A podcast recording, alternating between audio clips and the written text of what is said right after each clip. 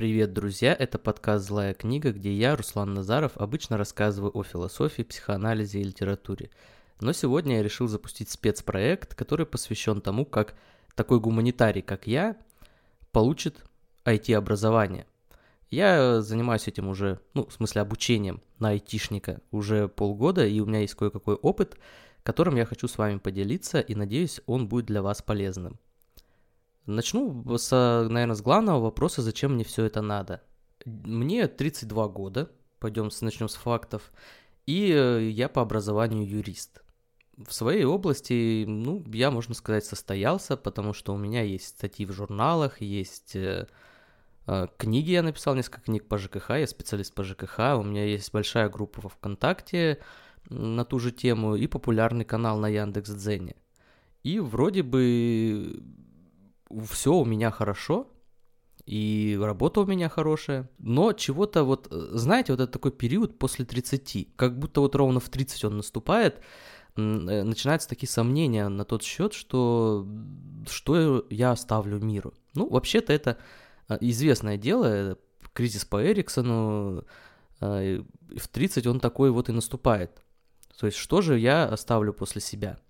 Ну, переводя на обычный язык, наш житейский, куда двигаться дальше. То есть чего-то я уже достиг, а хочется чего-то большего. И здесь возникает э, ну, целый, целая куча мыслей, э, и связаны они прежде всего вот с чем. Если э, я хочу куда-то двигаться дальше, то наиболее разумным это, наверное, двигаться ну, куда-то вместе с миром, да, вместе с прогрессом.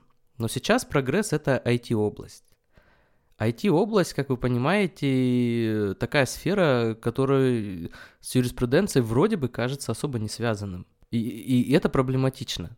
То есть вот когда передо мной стала задача расти дальше, расти надо вот в IT-области, а, а как это все? Как это все связать? с тем, что у меня уже сейчас есть, потому что, понимаете, вот этот рост, он же не должен быть отрывом от корней, скажем так.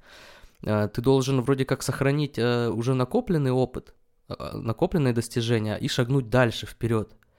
И вот здесь, в этом плане, конечно, самым проблематичным остается привязать как-то свою текущую гуманитарную такую специальность э, к, в принципе, техническому развитию мира. Я вот над этими вопросами размышлял, ну вот после 30, считайте, года два, да, и были всякие соображения, но ничего конкретного как бы не приходило в голову. Э, мне попалась на, на глаза в прошлом году какая-то реклама Яндекс Практикума, я перешел, э, посмотрел список специальностей, который там был, и э, меня зацепило, вот из того, что там есть, меня зацепила прежде всего такая штука, как специалист по Data Science. Ну, чтобы полностью как бы объяснить, почему именно это меня зацепило, надо, наверное, сказать, что в школе у меня достаточно неплохо было с математикой, и учителя, репетиторы э, настаивали, чтобы я дальше шел по этой отрасли, учился э, на математика, на смежные профессии, но не сложилось, я стал юристом, и в принципе-то, конечно, за прошедшие 15 лет я все забыл благополучно, всю математику, Э, но такая тяга любовь, скажем так, э, к математике, ко всем этим закорючкам, циферкам, формулам, она осталась. Поэтому э, это был такой дополнительный фактор, ну, то есть такая идея была простая, что даже если ты ничему не учишься, ну, будет такое новое хобби. Ну, ничего плохого же в этом нет. Поэтому я вот в этом списке зацепил именно Data Science. И еще такой момент, что, ну, да простят меня все те, кто занимается или любит всякого рода фронтенд, э, бэкенд и что-то там еще в этом роде. Но мне кажется, Data Science наиболее, ну, скажем так, э, ну, ну, полезная, боюсь это слово говорить, ну, скажу как есть, как думаю, полезная э, для мира штука. Она наиболее близка к науке, а все, что наиболее близко к науке, это круто. Вот такие обстоятельства как бы меня подтолкнули на этот Data Science. И с августа предварительный там был э, обучение, затем с сентября основное, и вот я как-то продержался со своим гуманитарным складом ума и образованием э, до января. И вот какой-то опыт я уже накопил, и захотелось вот поделиться с вами, чтобы, не знаю, если вы тоже окажетесь на том же пути, на каком уже оказался я, а, вам будет полегче. Ну, а если еще раздумываете над этим, ну, посмотрите, насколько это тяжело. Тяжело здесь прежде всего, конечно, психологически, потому что если вы, например, гуманитарий переходите на какую-то техническую штуку, а, то мозг не привык так работать. Однако вот я, например, себя успокаиваю тем, что направление, которое я выбрал, оно правильное. А, понимаете, вот почему еще Data Science? Потому что его можно как раз-таки соединить с моим опытом, юридическим опытом.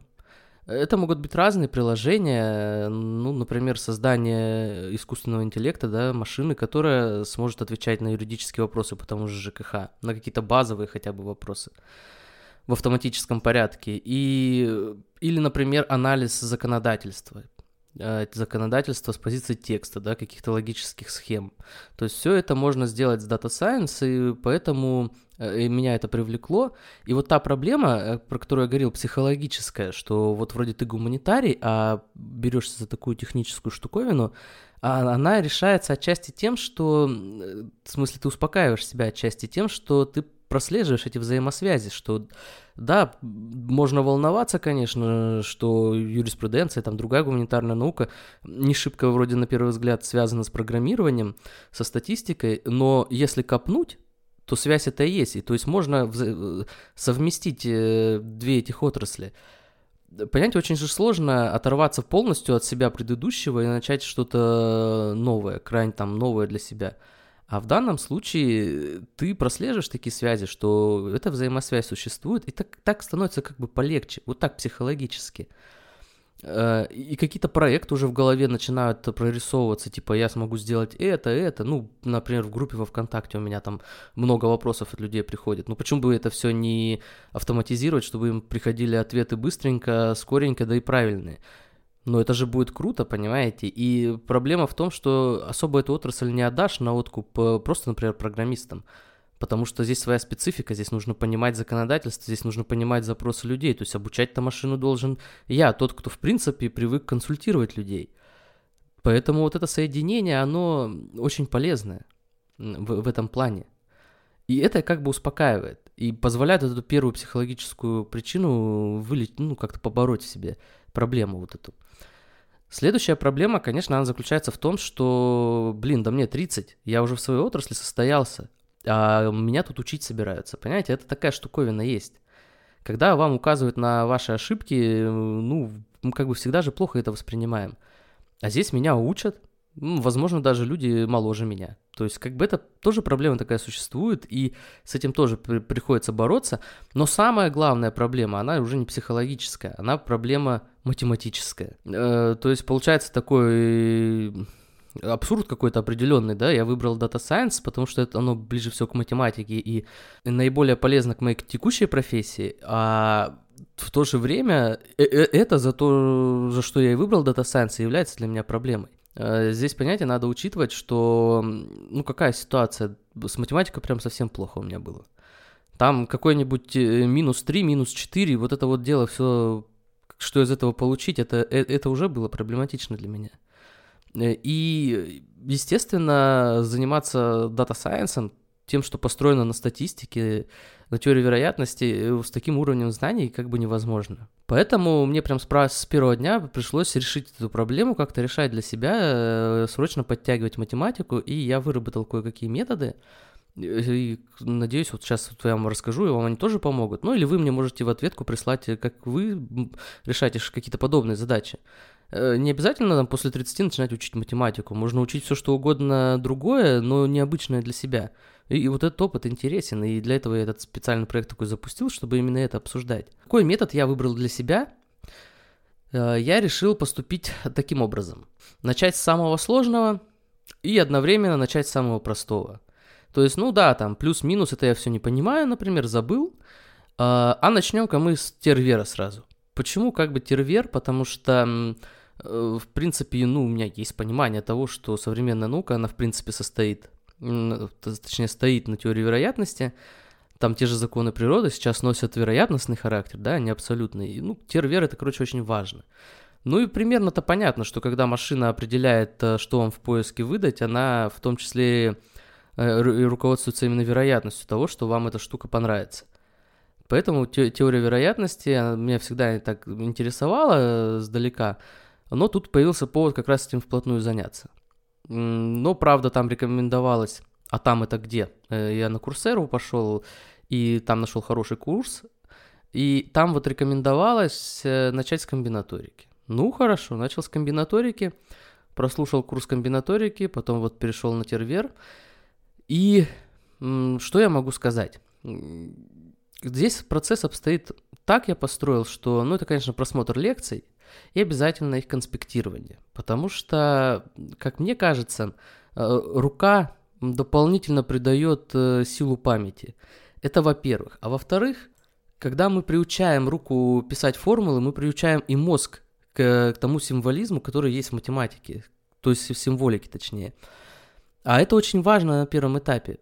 Понимаете, мы не привыкли так э, видеть мир, оценивать его через такие формулы, в которых есть, например, какие-нибудь индексы. Там, например, э, там c с индексом n плюс k минус 1. Но это что-то вообще невообразимое. Мы так никогда не думаем, не рассуждаем, а тут бац, нужно это понять.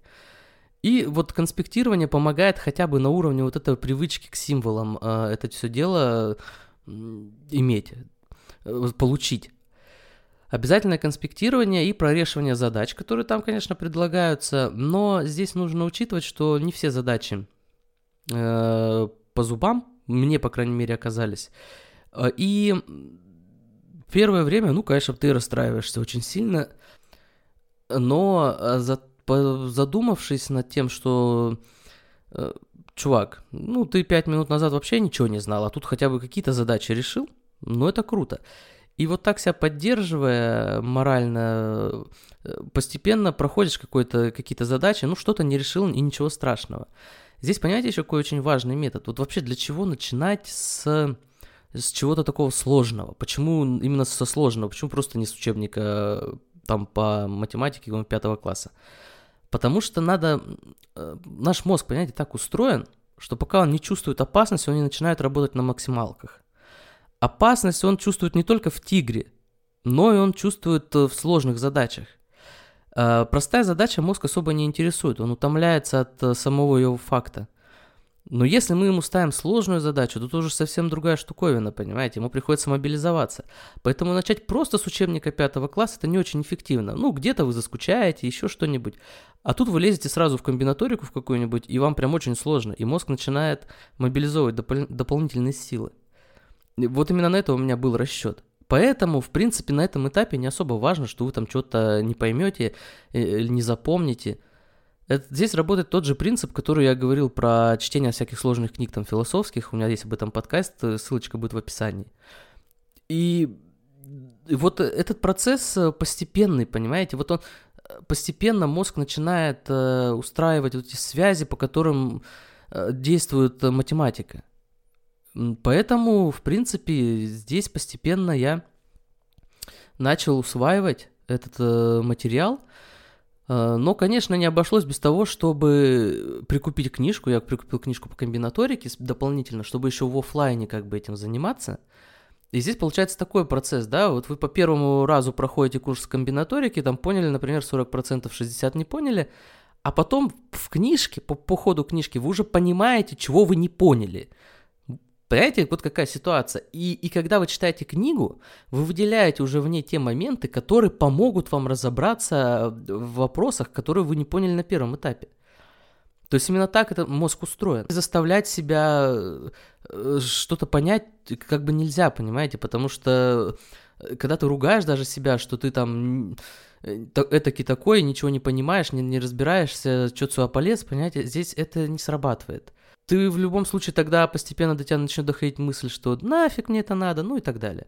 Понимаете? То есть э, эту штуку нельзя э, просто так э, в себя впихнуть. Тут нужно более тонко действовать. Наш мозг изначально же не заточен под математику, а тем более, когда мы сложились уже в другой области, тем более здесь мы не способны э, запросто все схватить, все понять, все осознать, все задачи решить. Поэтому вот так я построил этот процесс. Э, и здесь еще очень важно помнить э, такой момент, немножко философское отступление, что, понимаете, сложность э, науки, вообще куча всего, она м, заключается просто в количестве элементов и образуемых ими связей. Ну, заварить чай просто потому, что там, ну что, пакетик, вода, кружка, все. И там два банальных какие-нибудь правила, да, пакетик в кружку, воду в кружку, все. Когда у вас становится слишком много элементов, и эти элементы образуют слишком много связей, тогда это становится для нас сложнее. С этой позиции понятно, почему борщ сварить сложнее, чем э, э, заварить чай. Но с этой же точки зрения понятно, почему сложнее выучить математику, потому что там просто очень много элементов и очень много связей. А если еще наложить на это то, что эти элементы для нас не знакомы, в принципе, то, что мы называем абстракцией, да, э, число как какое-то абстрактное явление, э, то, ну, вообще все становится печально. Ну да ладно. А, то есть вот, это, вот этими мыслями можно себя как-то немножко успокоить, поддержать. И дальше поедем. Следующая часть, да, моего плана начать с самого простого. С самого сложного начали, начали и одновременно с самого простого. Ну, здесь я перерыл парочку справочников, книжек, чего понял, чего не понял, сложно сказать. А, потому что, ну, в смысле, по какому принципу я в, в итоге выбирал книги. Ну, вот был у меня справочник по... Справочник с Канави по алгебре, по математике. Я по нему прошелся, прочитал задачи, прорешал. Но это достаточно такой специфический учебник, потому что у него много понимаете, он более академический. И мне это не очень понятно, зачем э, предлагать широкой публике, а он вроде как для широкой публики, такой более строгий академический учебник, потому что э, ты же его вроде как берешь, как вот ну, думаешь, ага, сейчас мы немножко разберемся. А там понятие так устроено, что бывает, что некоторые вопросы, которые тебе изначально были понятны, они так описаны, что ты думаешь, опаньки, что-то происходит, я ничего не разбираюсь, не могу понять. Поэтому вот в этом плане к учебнику с Канави ну, не очень хорошее у меня отношение осталось. Очень хороший учебник Андрея Петровича Киселева. Это такой очень интересный очень э, учебник. Киселев его написал еще вообще при царе, при императорах, точнее, а, в конце 19 века. И затем он уже издавался в советское время. То есть это такой классический советский учебник. И он уже за годы отработан, естественно, и там все отлично просто. Там простая теория, простым языком, э, там простые, простое объяснение, примеры, э, задачи. То есть вот по нему прям приятно реально учиться. Э, поэтому вот его, этот учебник, я советовать точно, например, могу с позиции своего опыта. А по задачам я вообще хочу отметить, что, ну, вот часто не ругайте сильно себя, когда вы там что-то не можете решить, потому что Понимаете, вот это... Зачастую задачи составлены неправильно. Неправильно не в том смысле, что у них там решения нет или оно, получается, не, там не сходится с ответами. Нет. А, задачи даются примерно так. У вас там в теории дают а, пример какой-нибудь, да, и его разбирают. А задачи — это уже частный случай этого примера. И они более сложные. И, а переход между этим примером, общим случаем и частными случаями, как этот переход сделать, понимаете, это в книге-то и не объясняется. Теория решения задач это вообще там чуть ли не своя подотрасль математики. И здесь э, необходимо, чтобы учиться именно этому, это, это, это, этой теории. Я привел там пример, но он достаточно длинный. Ну, вот один из примеров по комбинаторике я недавно решал, и мне пришлось там часок задуматься о том, что же написано в решении. Потому что, когда вот автор пишет, это очевидно, а для меня это не очевидно, например. И мне приходится задумываться и Э, что-то со всем этим делать, но в итоге для себя я нашел потом решение, которое гораздо проще, как мне кажется. То есть вот этот переход между общим, общей задачей и частной. То есть не надо себя сильно всегда ругать, что э, э, не получается там решить какую-то задачу. Бывает так, что вина не только на нас, на читателях, на решателях, на учащихся. Ну, вот два таких метода, и, то есть со сложного я начал, курсы просматривал, видео, конспектирование. С простого я начал э, одновременно с этим. Это учебники базовые по математике с прорешиванием задач. И параллельно я еще читал э, литературу математическую, ну, просто, понимаете, так, чтобы нагрузить мозг, чтобы он постепенно, потихоньку привыкал к, э, к тому, что к, тому, как устроен вообще математический язык, математические рассуждения.